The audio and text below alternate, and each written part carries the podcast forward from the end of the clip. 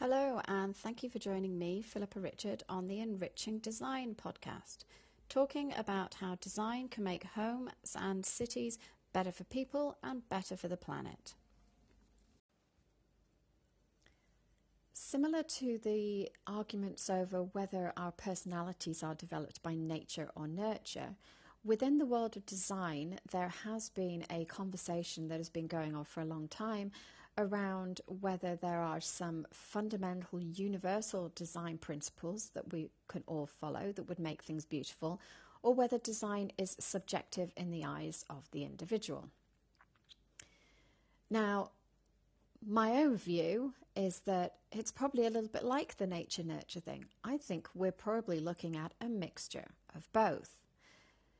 The Gestalt theories or principles that were developed by German psychologists in the 1920s came up with certain um, rules where it shows that our brains tend to interpret visual information in a certain way. And if it's given part of an image, it will often try and complete what it thinks is the rest of the image to make a pattern that is now familiar. There are also there's also some information that suggests that design and preferences are very personal. If you look at what people say they like, you will find that some people tend to prefer more minimalist, modern things, and others prefer fancier, more elaborate things.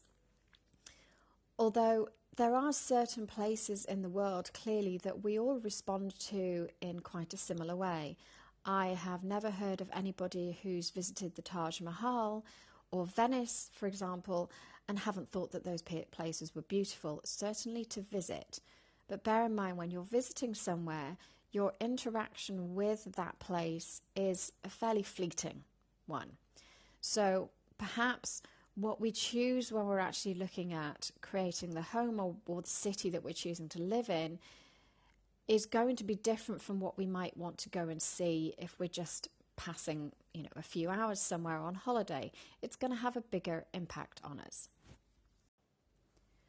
When we walk into a space, and particularly when we are coming into our homes, the most important bit of information is does it seem familiar? Does it feel safe? So we need to quite quickly process whether or not we feel safe in this environment. But then beyond that, we also want to feel comfortable. Now, the Gestalt theories of design, so if we follow certain universal rules about how we position things, what types of colours we use, those I think come into play as to how quickly we can understand and interpret a space.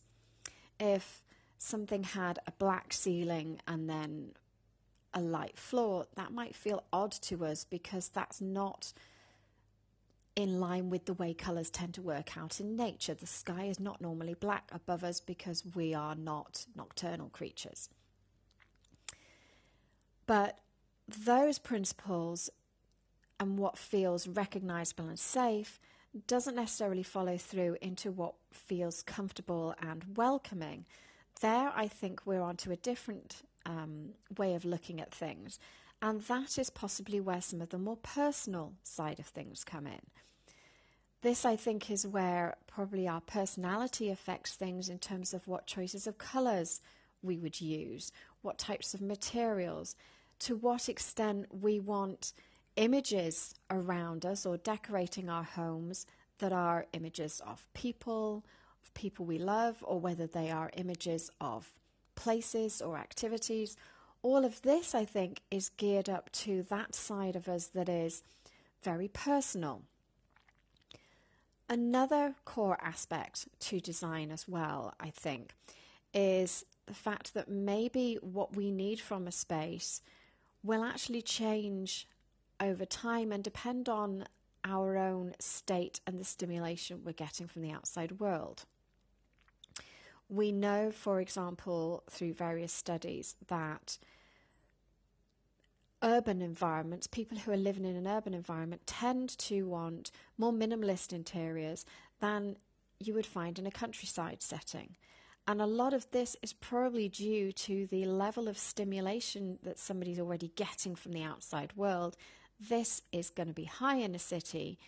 And therefore, when they come into their home space, they probably want something that's far calmer, that is giving far less stimulation. So, in summary, I think that there are some universal principles that help us to understand and make sense of a space we're in. And I think this can be where some of those core principles come in. But then also as to whether we like somewhere or not, particularly if we have to spend a long time there, a lot of those factors are going to be very personal, and that explains why we don't all like the same things. Thank you for tuning in. You were just listening to the Enriching Design podcast. If you enjoyed the show, please leave a review and be sure to head over to digonhome.com and join the email list and our Facebook group for personal updates and access to special offers.